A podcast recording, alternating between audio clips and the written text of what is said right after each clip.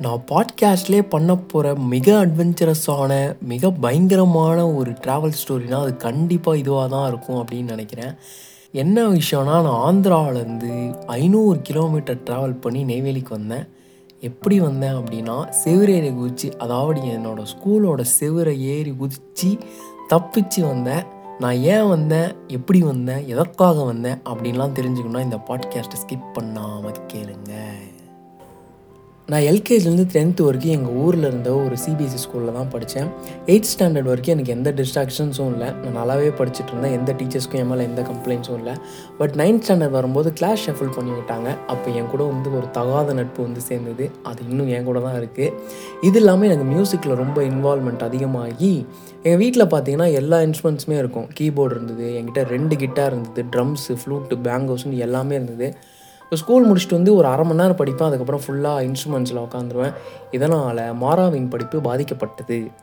அதுக்கப்புறமா என்னாச்சு? Tenth standard வந்தது. டென்த் ஸ்டாண்டர்ட் வந்ததும் இன்னுமே படிப்பு கம்மியாகிட்டே போச்சு. அப்புறம் எப்படியோ பப்ளிக் எக்ஸாம் வந்ததுனால கடைசியில் ஒரு ரெண்டு மாதம் அப்படியும் இப்படியும் புரண்டு உருண்டு எப்படியோ நைன் பாயிண்ட் சிக்ஸ் எடுத்துட்டேன் டென்னுக்கு எடுத்துட்டு ரிசல்ட் வந்த அடுத்த நோடி நான் முடிவு பண்ணது. லெவன்த்து ஸ்டாண்டர்டும் இங்கேயே படித்தா கண்டிப்பாக உருப்பிட மாட்டேன்னு எனக்கு நானே செருப்பால் அடித்த மாதிரி சொல்லிக்கிட்டு பெட்டி படுக்கையெல்லாம் தூக்கிட்டு ஏதாவது ஒரு ஹாஸ்டலில் போய் சேர்ந்துடலாம். அப்போ தான் அவன் படிப்போம் அங்கே படித்து தான் ஆகணும் அப்படின்னு என்னை நானே வலுக்கட்டாயப்படுத்தி ஆந்திராவில் இருக்க ஒரு ஸ்கூலில் போய் சேர்ந்தேன். அந்த ஸ்கூலில் எப்படின்னா லெவன்த் ஸ்டாண்டர்ட் ஸ்டார்ட் ஆகிறதுக்கு முன்னாடி ஒரு ஒரு மாதம் ஒரு கோச்சிங் ஒன்று வைப்பாங்க. அந்த கோச்சிங் உங்களுக்கு பிடிச்சிருந்தா மட்டும் நீங்கள் லெவன்த் ஸ்டாண்டர்ட் அங்கே ஜாயின் பண்ணலாம். இல்லைனா நீங்கள் ஜாயின் பண்ண வேணாம். அந்த ஒரு மாதம் கோச்சிங் எதுக்குன்னா கோச்சிங்லாம் தாண்டி அங்கே இருக்க சாப்பாடு அந்த ஃபுட்டு அவங்க சொல்லி கொடுக்குறது அந்த மக்கள் அந்த டீச்சர்ஸ்லாம் அவங்களுக்கு பிடிச்சிருக்கா? அப்படின்னு பார்க்குறதுக்காக தான் அந்த கோச்சிங்கு உண்மையாக அந்த ஒரு மாதம் எல்லாருமே சூப்பராக நடித்தாங்க அதனால் எனக்கு அந்த ஸ்கூல் ரொம்ப பிடிச்சிருச்சு. அதனால் நான் அங்கேயே படிக்கிறேன் அப்படின்னு எங்கள் அம்மா அப்பாட்ட சொல்லிட்டேன். அதனால் எங்கள் அம்மா அப்பாவும் அப்ளிகேஷனை போட்டு என்னை எங்கள் ஒரு சிறை கைதியாக உள்ளே சேர்த்து விட்டாங்க. அந்த ஸ்கூலில் சேர்ந்து ஒரு மாதத்துக்கு அப்புறம் தான் எங்களுக்கு அந்த ஸ்கூலோட சுயரவுமே தெரிய வந்தது. எங்களுக்கு ஒரு மாதம் கோச்சிங்கில் இருந்து எந்த சாருமே அதுக்கப்புறம் வரவே இல்லை. அதுக்கப்புறம் எங்களுக்கு அப்பாயிண்ட் பண்ண எந்த சாருக்கும் இங்கிலீஷ் தெரியல. எங்களுக்கும் தெலுங்கு தெரியல. அதனால் எங்களால் படிக்கவே முடியல. ரொம்ப கஷ்டப்பட்டோம். இந்த படிக்காமல் இருக்கிறதுக்கு அடிக்கிறேன் அப்படின்றலாம் தாண்டி எங்களை நின்னா அடி உக்காந்தா அடி தூங்கினா அடி சீக்கிரம் வந்த அடி லேட்டாக வந்த அடின்னு எல்லாத்துக்கும் பிடிச்சி அடிக்க ஆரம்பிச்சிட்டாங்க. நாங்கள் தமிழ் பசங்க வர கொஞ்சம் மைனாரிட்டியில் இருந்ததுனால அங்கே அடிக்கடி ஒரு இனவெறி தாக்குதலே நடந்துகிட்டு இருந்தது இன்னொன்று சார் இங்கே ஸ்டூடெண்ட்டை அடிக்கிறதெல்லாம் தாண்டி ஸ்மாக்கு போடுறதெல்லாம் அங்கே தான் ஃபஸ்ட் டைம் பார்த்தேன்.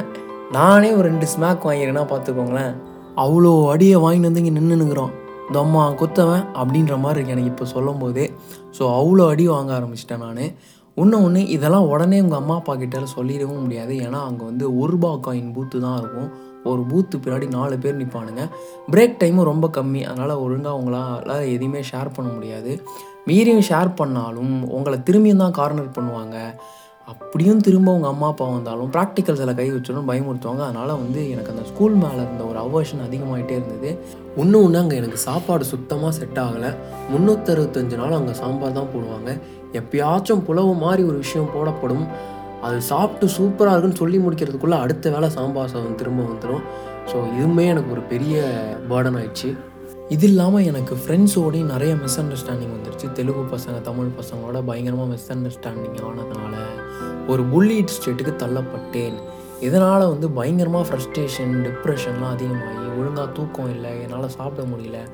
போய் லீவ் கேட்டு வீட்டுக்கு போகலான்னு பார்த்தா லீவும் கொடுக்க மாட்டேன்னு சொல்லிட்டாங்க. ஸோ எனக்கு என்ன பண்ணுறேனே தெரியல. ஒரு பாயிண்டில் என்ன முடிவு பண்ணிட்டேன்னா இவனுங்க விடுற மாதிரி தெரில நம்மளே நம்மளை இந்த ஜெயிலேருந்து விடுவிச்சுப்போம் அப்படின்னு சொல்லி நான் போட்ட திட்டம் தான் இந்த எஸ்கேப் பிளான் ஸோ ஒரு நாள் மதியானம் சாப்பிட்டுட்டு வந்த உடனே முடிவு பண்ணிட்டேன். இன்றைக்கி ராத்திரி இங்கே தங்கக்கூடாது. எப்படியாவது இங்கேருந்து எஸ்கேப் ஆகிடணும் அப்படின்னு முடிவு பண்ணிட்டேன். ஆனால் என்னால் பகலில் அங்கேருந்து தப்பிக்க முடியாது. ஏன்னா என் ஸ்கூல் வந்து சிட்டியிலேருந்து ஒரு பதினெட்டு கிலோமீட்டர் ஒரு மலைக்கடியில் இருக்கும். பதினெட்டு கிலோமீட்டருக்கு பஸ்ஸு கூட கிடையாது. வெறும் ஷேர் ஆட்டோ மட்டும்தான். அதுவும் அப்பப்போ தான் வரும். அதனால் வந்து நைட்டு தான் தப்பிக்கணும். இல்லை ஈவினிங் மேலே தப்பிக்கணுன்றதுல ரொம்ப தெளிவாக இருந்தேன். ஸோ எனக்கு லஞ்ச் பிரேக் என்னென்னு பார்த்தீங்கன்னா one to two two to five வந்து அகெயின் ஸ்டடி இருக்கும். அப்புறம் ஃபைவ் டு ஃபைவ் தேர்ட்டி வந்து ஸ்நாக்ஸ் பிரேக் இருக்கும். ஸோ இந்த ஸ்நாக்ஸ் பிரேக் தான் நான் பிளான் பண்ண டைமு நான் வந்து ஸ்டடியில் போய் உக்காந்துட்டேன். ஸ்டடியில் போய் உட்காரும்போது ஃபுல்லாக பிளான் தான். என்ன பண்ண போகிறோம் எங்கே தப்பிக்க போகிறோம் எப்படி போக போகிறோம் பயங்கரமான ஒரு ஸ்கெட்ச்லாம் போட்டு அப்படியே எனக்கே சினிமேட்டிக்காக இருந்தது. நம்ம பண்ண போகிறோம் நினச்சி இதில் மட்டும் சக்ஸஸ் பண்ணிட்டேன்னா நீங்கள் எத்துறா அப்படின்னு நினச்சிக்கிட்டு ஃபைவ் ஓ கிளாக் வரைக்கும் அப்படியே டைம் ஸ்பெண்ட் பண்ணிட்டேன். ஸோ ஃபைவ் தேர்ட்டிக்கு ஸ்நாக்ஸ் பிரேக்கு எல்லோரும் வந்து ஸ்நாக்ஸ்லாம் சாப்பிட்டு ரூமில் சும்மா ஒரு ஹாஃப் அன் ஹவர் எல்லாம் உட்காந்துருக்காங்க பட் என் மைண்ட் ஃபுல்லாக நம்ம எப்படி தப்பிக்க போகிறோம் என்ன பண்ண போகிறோன்றது மட்டும்தான். கொஞ்சம் டென்ஸ்டாகவே இருந்தது. அப்புறமா எல்லாரும் வந்து ஸ்டடிக்கு போகிறாங்க நான் மட்டும் என்ன பண்ணேன் ரெஸ்ட் ரூமுக்கு போகிற மாதிரி ரெஸ்ட் ரூமில் போய் ஒளிஞ்சிக்கிட்டேன். நான் ஒளியும் போது வந்து ஒரு மூணு பொருள் மட்டும் என்கிட்ட எடுத்து வச்சுருந்தேன். அப்போ வந்து என்கிட்ட ஆஷா நோக்கியா ஆஷா அப்படின்னு ஒரு ஃபோன் இருந்தது. நான் அப்போ தான் அது புதுசாக வாங்கியிருந்தேன். ஒரு குட்டி ஃபோனு ஸ்கூலுக்கு தெரியாமல் திருட்டுத்தனமாக அந்த ஃபோனை என்கிட்ட வச்சுருந்தேன் நான் அம்மா அப்பாட்ட பேசுகிறதுக்காக இப்போ அந்த ஃபோன் கேஸ் பின்னாடி என்ன பண்ணியிருந்தேன்? கொஞ்சமாக காசு எடுத்துக்கிட்டேன். அதுக்கப்புறமா எங்கள் அம்மாவுக்கு வாங்கின ஒரு கண்ணாடி ஒன்று எங்கள் அம்மாவுக்கு வந்து நெக்ஸ்ட் டைம் ஊருக்கு போகும்போது அந்த கண்ணாடியை கொடுக்கலாம் அப்படின்னு சொல்லி வாங்கின கண்ணாடி. ஸோ என்கிட்ட ரொம்ப கம்மியான பொருள் தான். ஒரு ஃபோனு ஃபோன் கேஸ் பின்னாடி காசு கையில் வந்து எங்கள் அம்மாவோட கண்ணாடி. இது மட்டும்தான் எடுத்துக்கிட்டேன். நிறையா படம்லாம் பார்த்ததுனால இந்த ஜெயிலேருந்து தப்பிக்கும் போது அதிகமான பொருட்களை நம்ம உடலில் கட்டிக்கக்கூடாது அப்படின்றதுல ரொம்ப தெளிவாக இருந்தேன். ஸோ வேறு எந்த பொருளுமே ட்ரெஸ்ஸு கிஸ்ஸு எதுவுமே எடுக்கவே இல்லை. இது மட்டும் எடுத்துக்கிட்டேன். ரெஸ்ட் ரூமில் போய் ஒளிஞ்சுக்கிட்டேன். நான் ரெஸ்ட் ரூமில் போய் ஒளியும் போதெல்லாம் வந்து அவ்வளோவா இருட்டே ஆகலை. வெளிச்சமாக தான் இருந்தது. வார்டனோட ரூம் எதுன்னு பார்த்தீங்கன்னா கிரவுண்ட் ஃப்ளோரில் ஒரு ரூமு நான் இருந்தது வந்து தேர்ட் ஃப்ளோரு ஸோ நான் தேர்ட் ஃப்ளோர் ரெஸ்ட் ரூமில் ஒளிஞ்சிக்கிட்டு இருக்கேன் இப்போது இருட்டாகிற வரைக்கும் ரெஸ்ட் ரூமில் சத்தம் போடாமல் நின்றுக்கிட்டே இருக்கேன் அப்படியே. ஒரு பாயிண்டில் இருட்ட ஆரம்பிச்சிருச்சு. அரௌண்ட் சிக்ஸ் தேர்ட்டி ஆகிடுச்சு இந்த ஃபைவ் தேர்ட்டிலேருந்து சிக்ஸ் தேர்ட்டி வரைக்கும் நான் ஒரே ரூமில் சத்தம் போடாமல் ரெஸ்ட் ரூம்குள்ளே தனியாக நின்றுட்டுருக்கேன் ஏன்னா மாட்டினா மரண தண்டனை தான். அதுக்கப்புறமா இருட்டினதும் கொஞ்சம் தைரியம் வந்து வெளியே வந்தேன். காரிடாரில் கால் வச்சதும் லைட்டாக சத்தம் கேட்டுச்சு. எக்கோ அடிக்க ஆரம்பிச்சது. உடனே எனக்கு பயம் வந்துருச்சு. உடனே செப்பல்லாம் கழட்டி என்னோட கையில் வச்சுட்டு வெறும் காலில் வந்து ஒரு ஒரு ஸ்டெப்பாக இறங்கி ஒரு ஒரு ஃப்ளோராக இறங்கி வரேன். ஒரு ப்ரொஃபஷ்னல் எஸ்கேபிசம் அங்கே ஃபாலோ பண்ணேன். இறங்கி அப்படியே கீழே ஒரு ஒரு இதுவாக வந்துட்டேன். செகண்ட் ஃப்ளோர் முடிஞ்சுது. ஃபர்ஸ்ட் ஃப்ளோர் முடிஞ்சு. கிரவுண்ட் ஃப்ளோரில் நான் வார்டனோட ரூமை தாண்டி தான் போய் ஆகணும்.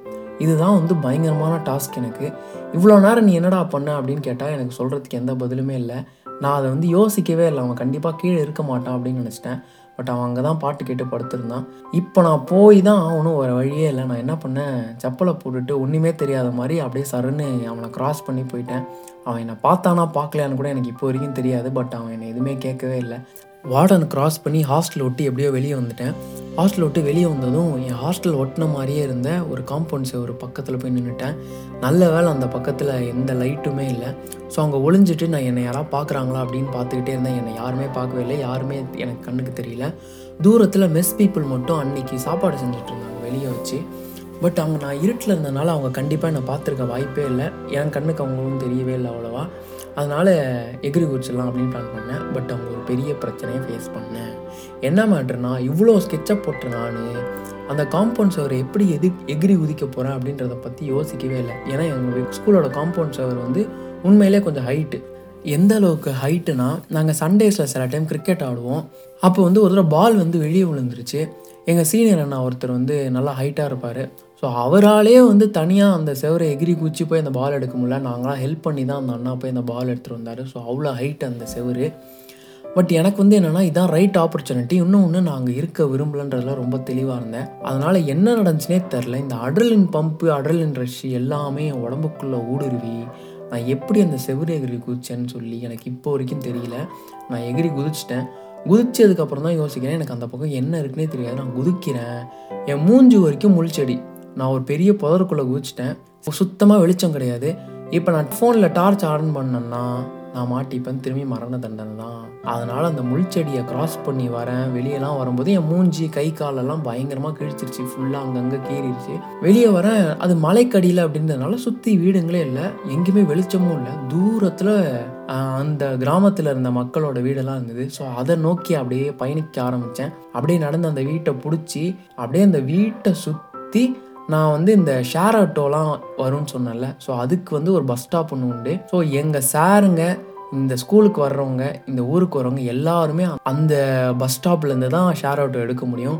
ஒன்று ஒன்று ராத்திரிக்கு மேலே ஷேர் ஆட்டோவோட அவைலபிலிட்டி ரொம்ப கம்மியாக இருக்கும். ஸோ இதெல்லாம் வந்து நான் யோசிக்கவே இல்லை. நம்ம எப்படியாவது வெளியே தப்பிச்சிடணும் அப்படின்னே ஆனால் இந்த வெளியே எதிரி குதிச்ச உடனே ஒரு ஃப்ரீடம் வந்துச்சு பாருங்களேன். இந்த ஷாஷங் ரிடம்ஷனில் சேத்துல விழுந்து எழுந்து மழையில் அப்படியே கத்துவான் தெரியுமா? அந்த மாதிரி இருந்தது அந்த ஃபீலு நம்ம வெளியே வந்துட்டோம்டா அப்படின்ற மாதிரி இருந்தது. ஸோ வெளியே வந்துட்டு நான் அப்படியே பொறுமையாக நடந்து அந்த பஸ் ஸ்டாப்புக்கு பின்னாடி போய் நிற்கிறேன் பின்னாடி போய் நின்னா எங்கள் சார் ஒருத்தர் அங்கே வராரு.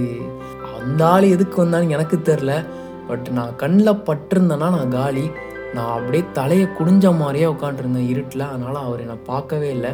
ஸோ நான் ஒரு விதத்தில் வந்து ரொம்ப தெளிவாக இருந்தேன். இதுக்கப்புறம் ஷேர் அவுட் டாக்லாம் வெயிட் பண்ணால் கண்டிப்பாக இது வந்து வேலைக்காகாது. இது நம்ம மாட்டிப்போம்னு தெரிஞ்சிருச்சு. நான் வந்து பதினெட்டு கிலோமீட்டர் நடந்தே வந்து நம்ம வந்து போயிடலாம். சிட்டிக்கு நடந்தே போயிடலாம் அப்படின்னு சொல்லிட்டு நடக்க ஆரம்பிச்சிட்டேன். ஒரு சொட்டு வெளிச்சம் கூட கிடையாது. பதினெட்டு கிலோமீட்டரில் எனக்கு தெரிஞ்சு ஸ்ட்ரீட் லைட் வந்து ஒரு மூணு இருக்கும். அங்கங்கே. அதுவும் நடுவில் ஒரு டோட்லா ஃபேக்ட்ரி ஒன்று இருக்கும் மில்க் ஃபேக்ட்ரி அதுக்கிட்ட ஒரு ரெண்டு மூணு ஸ்ட்ரீட் லைட் இருக்கே தவிர நான் நடக்க ஆரம்பித்த தூரத்துலேருந்து ஒரு ஸ்ட்ரீட் லைட் கூட கிடையாது. எனக்கு டார்ச் போடவும் பயம். நான் பாட்டு நடக்க ஆரம்பிச்சிட்டாங்கன்னா எப்படியா தப்பிச்சு போயிடணும் அப்படின்னு சொல்லிட்டு நடந்து போயிட்டே இருக்கேன்.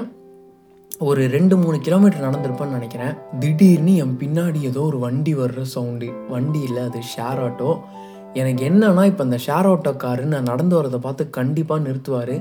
அந்த ஷேர் ஆட்டோவில் என் ஸ்கூல் சாருங்க யாராவது டவுனுக்கு போகிறதுக்காக அதில் ஏறியிருந்தாங்கன்னா நான் காலி. நான் வந்து வேண்டிகிட்டே வரேன் கண்டிப்பாக அந்த ஷேர் ஆட்டோக்காரன் அவ்வளோலாம் இறக்கம் கட்டக்கூடாது. அவன் இறக்கமற்றவனாக இருந்து இங்கேருந்து கடந்து போயிடணும் அப்படின்னு நினச்சேன். பட் ரொம்ப இறக்கத்தோடு அந்த ஷேர் ஆட்டோக்காரன் என் பக்கத்தில் நிறுத்தினார். நான் அந்த ஷேர் ஆட்டோக்கார மூஞ்ச கூட பார்க்கல. உள்ளே யார் இருந்தான்னு தான் பார்த்தேன். நல்ல வேலை அதுக்குள்ளே யாருமே இல்லை. ஏறி உள்ளே உட்காந்தவன் தான். ஸ்ட்ரெயிட்டாக போயிட்டு அந்த கிராமம் ஆரம்பிக்கிறதுக்கும் சிட்டிக்கும் அதாவது அந்த பதினெட்டு கிலோமீட்டர் சிட்டி ஆரம்பிக்கிற இடத்துல போய் இறங்கிட்டேன். நான் பஸ் ஸ்டாப்பில் போய் இறங்கவே இல்லை. ஏன்னா பஸ் ஸ்டாப்பில் போய் இறங்கும் போது என்னை எவனா பார்த்துரு பார்த்துட்டானா என்ன பண்ணுறது ஸோ ஒருவேளை இந்நேரத்துக்கு நான் வந்து தப்பிச்சிட்டேன்னு தெரிஞ்சிருந்தா இந்நேரத்துக்கு பஸ் ஸ்டாப்பில் தானே வந்து எல்லாம் வெயிட் பண்ணுவாங்க. அப்படின்னு இன்னொன்று எனக்கு அங்கே என்ன நடந்துகிட்ருக்கு இப்போ ஸ்கூலில் நான் மாட்டிக்கிட்டேனா மாட்டலையா? என்னோடய ஆப்சன்ஸ் தெரிஞ்சுதா தெரியலையான்னு கூட தெரில அதனால் ஒரு ஒரு ஸ்டெப்பும் பார்த்து வைக்கணுன்றதுலாம் கவனமாக இருந்தேன். சிட்டி ஆரம்பிக்கிற இடத்துல இறங்கிட்டேன். அங்கேருந்து பஸ் ஸ்டாப் எவ்வளோன்னு பார்த்தீங்கன்னா ஒரு அஞ்சு கிலோமீட்டர் இல்லை ஒரு நாலு கிலோமீட்டர் இருக்கும். நான் நாலு கிலோமீட்டர் நடந்தே போனேன். இங்கே ஒரு பயங்கரமான ஒரு ஒரு எக்ஸ்பீரியன்ஸு நம்ம எல்லாருமே பண்ணியிருப்போம். எப்படின்னா வந்து நம்ம தப்பு பண்ணும்போது நம்ம பப்ளிக்கில் ஒரு தப்பு பண்ணுறோம்னு வச்சுக்கோங்களேன். மொதல் தடவை வந்து கிளாஸை பங்க் அடிச்சுட்டு போகிறோம் இல்லை அம்மா அப்பாவுக்கு தெரியாமல் சினிமாவுக்கு போகிறோம் அம்மா அப்பாவுக்கு தெரியாமல் கேம் சென்டர்லாம் போகிறோம்னு வச்சுக்கோங்களேன். பப்ளிக்கில் போகிற எல்லாருமே நம்மளை தான் பார்க்குற மாதிரி இருக்கும். எனக்கும் அதே மாதிரி தான் இருந்தது. என்னை எல்லாருமே வாட்ச் பண்ணுற மாதிரியும் நான் வந்து மாட்டிக்கிட்டேன். என்னை வந்து யாரோ என்னை வாட்ச் பண்ணுற மாதிரியும் இருந்தது. நான் எப்படியும் அஞ்சு கிலோமீட்டர் நாலு கிலோமீட்டர் நடந்தே வந்து அந்த பஸ் ஸ்டாப்புக்கு போயிட்டேன். நான் பஸ் ஸ்டாண்ட் வந்ததுமே போய் பஸ் ஏறவும் இல்லை. பஸ் இருக்கான்னு போய் பார்க்கவும் இல்லை. ஸ்ட்ரெயிட்டாக அங்கேருந்து ஒரு பப்ளிக் ரெஸ்ட் ரூமில் போய் ஒளிஞ்சிட்டேன். ஒளிஞ்சிட்டு எட்டி பார்க்குறேன். பஸ் ஸ்டாண்டில் யாராவது நிற்கிறாங்களா யாராவது நம்மளை வந்து தேடுறாங்களா அப்படின்னு சொல்லிட்டு. ஏன்னா எனக்கு இன்னுமே ஒரு பயம் இருக்குது நம்மளை எங்கே நம்ம இல்லாத தெரிஞ்சு நம்மளை வந்து தேடுறாங்களோ அப்படின்னு சொல்லிட்டு. ஏன்னா நார்மலாக வந்து செவன் தேர்ட்டி அப்படி போல் டின்னர் பிரேக் விட்டுருவாங்க. நான் இங்கே பஸ் ஸ்டாண்ட் ரீச் ஆகும்போது செவன் ஃபார்ட்டி ஃபைவ் ஆகிடுச்சு ஸோ ஒரு வேளை தெரிஞ்சிருக்கும் அப்படின்னு நின்று பார்த்தேன். பட் அவ்வளோவா யாருமே தெரில. பட் நான் இன்னுமே ஸ்டெல்த் மோடில் தான் சுற்றிக்கிட்டு இருக்கேன். ஸோ நான் என்ன பண்ணேன்? ஒரே ஒரு பஸ் மட்டும் தான் இருந்தது. வேறு எல்லா பஸ்ஸுமே காலி. அந்த தான் எனக்கு தெரிஞ்சு கடைசி பஸ்ஸுன்னு நினைக்கிறேன். ஸோ நான் என்ன பண்ணால் ஓடி போயிட்டு அதில் உள்ள கண்டக்டர் இருந்தார். அப்போ தான் டிக்கெட் உள்ளார உட்கார வச்சு எல்லோரும் டிக்கெட் எடுத்துகிட்டு இருக்காங்க. நான் டிக்கெட்டை எடுத்துட்டு பஸ் உள்ள உட்காரவே இல்லை. ஏன்னா இப்பயுமே பயம். ஒரு வேளை பஸ்ஸுக்குள்ளார வந்து பிடிச்சிருவாங்களோ அப்படின்னு சொல்லிட்டு. ஏன்னா அங்கே நின்றுட்டு இருந்த ஒரே தமிழ்நாடு பஸ் அதுதான். அதனால் டிக்கெட் எடுத்துகிட்டு அங்கே ஒரு பெரிய தூண் ஒன்று இருந்தது. அந்த தூண் பின்னாடி போய் திரும்பி ஒரு ஸ்டெல்த் மோடில் ஒளிஞ்சிட்டு பார்த்துட்ருக்கேன் யாராவது வராங்களா அப்படின்னு சொல்லிட்டு. பஸ்ஸை எடுக்கிற வரைக்கும் நான் அந்த தூண் பின்னாடி தான் நின்றுட்டு இருந்தேன். பஸ் எடுத்து ரன்னிங்கில் லைட்டாக மூவ் ஆன உடனே ஓடி போய் அந்த பஸ்ஸில் அப்படியே உட்காந்துக்கிட்டேன் உட்காந்துட்டும் தலையை குனிஞ்சிக்கிட்டே தான் இருக்கேன். ஏன்னா சிட்டியை தாண்டி ஹைவேஸ் ஏறுற வரைக்கும் எனக்கு பயம் உள்ளாரியே தான் இருந்தது. ஏன்னா பல பேர் அந்த மாதிரி பிடிச்சிருக்காங்க. பஸ்ஸெலாம் ஏறினதுக்கப்புறமெல்லாம் வந்து கேட்ச் பண்ணியிருக்காங்க. அதனால் எனக்கு ஒரு பயம் இருந்துகிட்டே இருந்தது. பஸ் ஸ்டாண்ட்லேருந்து பஸ் கிளம்பி அப்படியே சிட்டிக்குள்ளே தாண்டி ஹைவேஸ் போயிட்டுருக்கு அன்னைக்குன்னு பார்த்து தான் பயங்கர டிராஃபிக்கு பஸ்ஸு நின்று நின்று போகுது. எனக்கு ஒரு ஒரு நிமிஷம் திக்கு திக்கு திக்கு திக்குன்னு இருந்தது.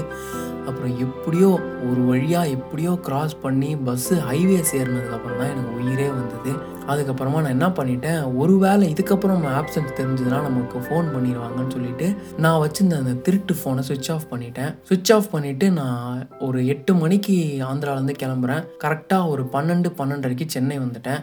சென்னை வந்துட்டு கோயம்பேடு வந்து இறங்குறேன். கோயம்பேடு வந்து இறங்கி என்னோட ஃபோனை ஓப்பன் பண்ணி பார்க்குறேன். எனக்கு அப்போ வரைக்கும் எந்த காலும் வரல எங்கள் அம்மா கிட்ட இருந்தும் எந்த காலும் எனக்கு வரவே இல்லை. எனக்கு தெரிஞ்சிச்சு இப்போ வரைக்கும் நம்மளோட ஆப்சன்ஸ் தெரியவே இல்லை இவங்களுக்கு அப்படின்றதுலாம் ரொம்ப தெளிவாக இருந்தேன். அப்புறமா என்ன பண்ணேன்? சென்னையிலேருந்து பஸ் எடுக்கிறேன். என்னோட ஹோம் டவுன் அதாவது நெய்வேலிக்கு வந்து பஸ் எடுக்கிறேன். சாப்பிடவே இல்லை. குற்ற உணர்ச்சி. அதான் தப்பு பண்ணிட்டோம்ல. எப்படியும் வீட்டுக்கு போகிறோம் அம்மா அப்பாவுக்கு இது ஒரு அசிங்கம் தானே அப்படின்னால குற்ற உணர்ச்சியெல்லாம் சாப்பிடவே இல்லை. அப்படியே சென்னையிலேருந்து நெய்வேலிக்கு பஸ்ஸை பிடிக்கிறேன். பன்னெண்டு மணிக்கு ஏறின பஸ்ஸு நடுவில் விக்ரவாண்டியில் ஒரு மூணு மூன்றரைக்கு நிறுத்தினாங்க. மூன்றரைக்கு நிறுத்தும் போது நான் வந்து ஃபோனை சுவிட்ச் ஆன் பண்ணி பார்க்குறேன்.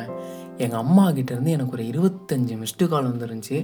எனக்கு அப்போ தெரிஞ்சிருச்சு கண்டிப்பாக வந்து நம்ம மாட்டிக்கிட்டோம். வீட்டில் தெரிஞ்சிருச்சு நம்ம தப்பிச்சது அம்மா அப்பாவுக்கு தெரிஞ்சிருச்சு அப்படின்னு சொல்லிட்டு.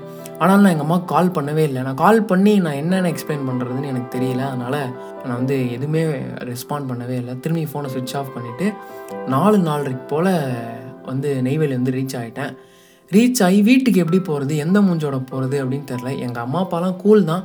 பட் இருந்தாலும் நம்ம வந்து அம்மா அப்பாவை வந்து அசிங்கப்படுத்திட்டோமே. இப்போ வந்து எப்படி நம்ம திரும்ப அந்த ஸ்கூலில் போய் சேர்றது அப்படின்ற ஒரு குற்ற உணர்ச்சியுடன் ஒரு மணி நேரம் பஸ் ஸ்டாண்ட்லேயே உக்காண்டிருந்தேன் அதுக்கப்புறமா எனக்குள்ளே ஒரு தைரியத்தை வரவழைச்சிக்கிட்டு பஸ் ஸ்டாண்ட்லேருந்து எப்பயுமே நான் என்ன பண்ணுவேன்னா எங்கள் அம்மாக்கோ அப்பாக்கோ கால் பண்ணேன்னா அப்பா வந்து வண்டியில் கூட்டிகிட்டு போவார். இதுதானே உலக வழக்கம்? ஆனால் குற்ற உணர்ச்சியால் என்னால் அப்படிலாம் யாரையும் ஃபோன் பண்ணி வரவழைக்க முடியல. ஏன்னா நம்ம வந்து என்ன ஒழுங்குமுறையாக போயிருக்கோம். நம்மளே தப்பிச்சு போயிருக்கோம். செவரேற குச்சி போயிருக்கோன்றதுனால. திரும்பி அந்த குற்ற உணர்ச்சியை தூக்கி தோளில் போட்டுக்கிட்டு பஸ் ஸ்டாண்ட்லேருந்து எங்கள் வீட்டுக்கு நடந்தே போயிட்டேன். லக்கேஜும் பெருசாக இல்லாதனால எனக்கு பெருசாக தெரிஞ்சிக்கல. எனக்கு எவ்வளோ லேட்டாக போகிறோமோ அவ்வளோ நல்லதுன்றா அப்படின்ற மாதிரி இருந்தது. ஒரு வழியாக மாறா தன் வீட்டை வந்து சேர்ந்தான். வந்து நின்றுட்டு காலிங் பெல் அடிக்கிறேன். எனக்குள்ள ஒரு பயங்கரமான பயம் திகில் திகைப்பு எதை வேணால் வச்சுக்கலாம். பயங்கர பயமாக இருந்தது. பார்த்தா எங்கள் அம்மா வந்து என்னை பார்த்தாங்க. நான் தெரிஞ்சதும் பயங்கரமாக அழுதாங்க. அழுது எங்கள் அம்மாவை பார்த்தாலே தெரிஞ்சு அவங்க நைட்லாம் தூங்கவே இல்லை. எங்கள் அப்பா வந்து வெளியே வந்து எட்டி பார்த்தாரு. எட்டி பார்த்துட்டு ஒரு ரியாக்ஷனுமே கொடுக்கவே இல்லை. வீட்டுக்குள்ளே போனார். போய் ஃபோன் எடுத்து பிரின்ஸிபலுக்கு ஃபோனை போட்டு என் பையன் வந்துட்டான் அப்படின்னு மட்டும் சொன்னார். எங்கள் அப்பா எதுவுமே ரியாக்ட் பண்ணிக்கவே இல்லை. எங்கள் அம்மா பயங்கரமாக அழுதுட்டாங்க. எங்கள் அம்மா என்ன சொன்னாங்கன்னா என்னை அடிக்கவே இல்லை திட்டவும் இல்லை. நீ ஏன் தப்பிச்சிருந்தலாம் கேட்கல. நீ தப்பிச்சிட்டான்னு ஒரு ஃபோனை போட்டு சொல்லியிருக்கலாம்ல அப்படின்னு சொன்னாங்க. ஏன்னா அவங்க வந்து எனக்கு என்ன ஆச்சுன்னே தெரியல அவங்களுக்கு. நான் எங்கேயோ காணாமல் போயிட்டேன். என்னமோ ஆயிடுச்சு எனக்கு அப்படின்னு நினச்சிட்டாங்க. வீட்டில் இவ்வளோ சோக காட்சி நடந்துட்டு இருக்கும்போதும் எனக்குள்ள ஒரு உள்ளார்ந்த குளிர்ச்சி ஒரு உள்ளார்ந்த வெற்றி. அது என்னன்னா இந்த எஸ்கே பிளான் பயங்கரமாக சக்ஸஸ் ஆகிடுச்சு அதாவது கிட்டத்தட்ட அறநூறு கிலோமீட்டர் வந்து நான் வந்து ஆந்திராவிலேருந்து தப்பிச்சு ட்ராவல் பண்ணி ரெண்டு பஸ்ஸு மாறி நெய்வேலி வந்திருக்கேன். எங்கேயுமே மாட்டவே இல்லை. நிறைய பேர் வந்து மாட்டியிருக்காங்க. நிறைய பேர் தப்பிக்க முயற்சி பண்ணி பஸ் ஸ்டாண்டில் மாட்டியிருக்காங்க. எப்படியாவது மாட்டியிருப்பாங்க. பட் நான் மாட்டவே இல்லை கடைசி வரைக்கும். தப்பிச்சு எப்படியோ வீட்டுக்கு வந்ததில் ஒரு உள்ளார்ந்த சந்தோஷம் எனக்குள்ள. அதுக்கப்புறமா ஒரு பத்து பதினஞ்சு நாள் வந்து வீட்டிலே தான் இருந்தேன். எனக்கு என்னென்னா சுத்தமாக போக திரும்ப போக இஷ்டமே இல்லை. பட் வேறு வழியே இல்லை. ஒரு பாயிண்டில் வந்து எங்கள் அம்மா அப்பா வந்து சரி வா பார்த்து பேசி விட்டுக்கலாம் அப்படின்னு சொல்லி என்னை திரும்பி அந்த ஸ்கூலுக்கு கூட்டிகிட்டு போகிறாங்க ஸ்கூலுக்கு கூட்டிகிட்டு போயிட்டு பிரின்ஸ்பால் முன்னாடி நிறுத்துகிறாங்க என்னை என்ன சொல்லிட்டாங்க? உங்கள் பையனுக்கெலாம் டிசி கொடுத்துருவோம் அவ்வளோதான் இதுக்கப்புறம்லாம் இவங்க கிடையாது அப்படின்ன உடனே எனக்கு ஒரு பயங்கர சந்தோஷம். அப்பா பழைய போல் எப்பயும் போல் நம்ம நெய்வேலிக்கே வந்துடலாம் நெய்வேலியை வந்து படிச்சிடலாம் அப்படின்னு பார்த்தா எங்கள் அப்பா எப்படியோ கன்வின்ஸ் பண்ணி என்னை அதே ஸ்கூலில் சேர்த்துட்டாரு. அதுக்கப்புறம் அதே மாறாவின் ஜெயில் வாழ்க்கை தொடர்கிறது. அப்படியே தொடர்ந்து போயிட்டே இருந்தது. இதுக்கப்புறம் தான் எனக்கு ஒரு பெரிய பிரச்சனை வந்தது. என்ன மேட்ருனா அதுக்கப்புறம் நான் ஒரு ரெண்டு வருஷம் அந்த ஸ்கூலில் படித்தேன் அந்த ரெண்டு வருஷமும் எவன் தப்பிச்சு போனாலும் என்னையை தூக்கி உட்கார வச்சிருவானுங்க இவனுங்க. தூக்கி உட்கார வச்சு எவன் தப்பிச்சு போனானே பேர் சொல்லாமல் சொல்லு அவனுக்கு எங்கே பிளான் போட்டு கொடுத்த? அவன் இந்நேரத்துக்கு எங்கே தப்பிச்சுக்கிட்டு இருப்பான் அப்படின்னு என்னையை போட்டு பயங்கரமாக அடிக்க ஆரம்பிச்சிட்டானுங்க. பட் கடைசி வரைக்கும் நான் எவனுக்கும் எந்த பிளானும் போட்டு கொடுக்கல. ரெண்டு வருஷமாக இதே பிரச்சனை தான் சந்தித்தேன் நான். பட் எப்படியோ அப்படி இப்படி ஒப்பேற்றி அந்த ஸ்கூல்லேருந்து ஒரு நல்ல மார்க்கோடு நான் வெளியே வந்துட்டேன். அவ்வளோதாங்க டடா!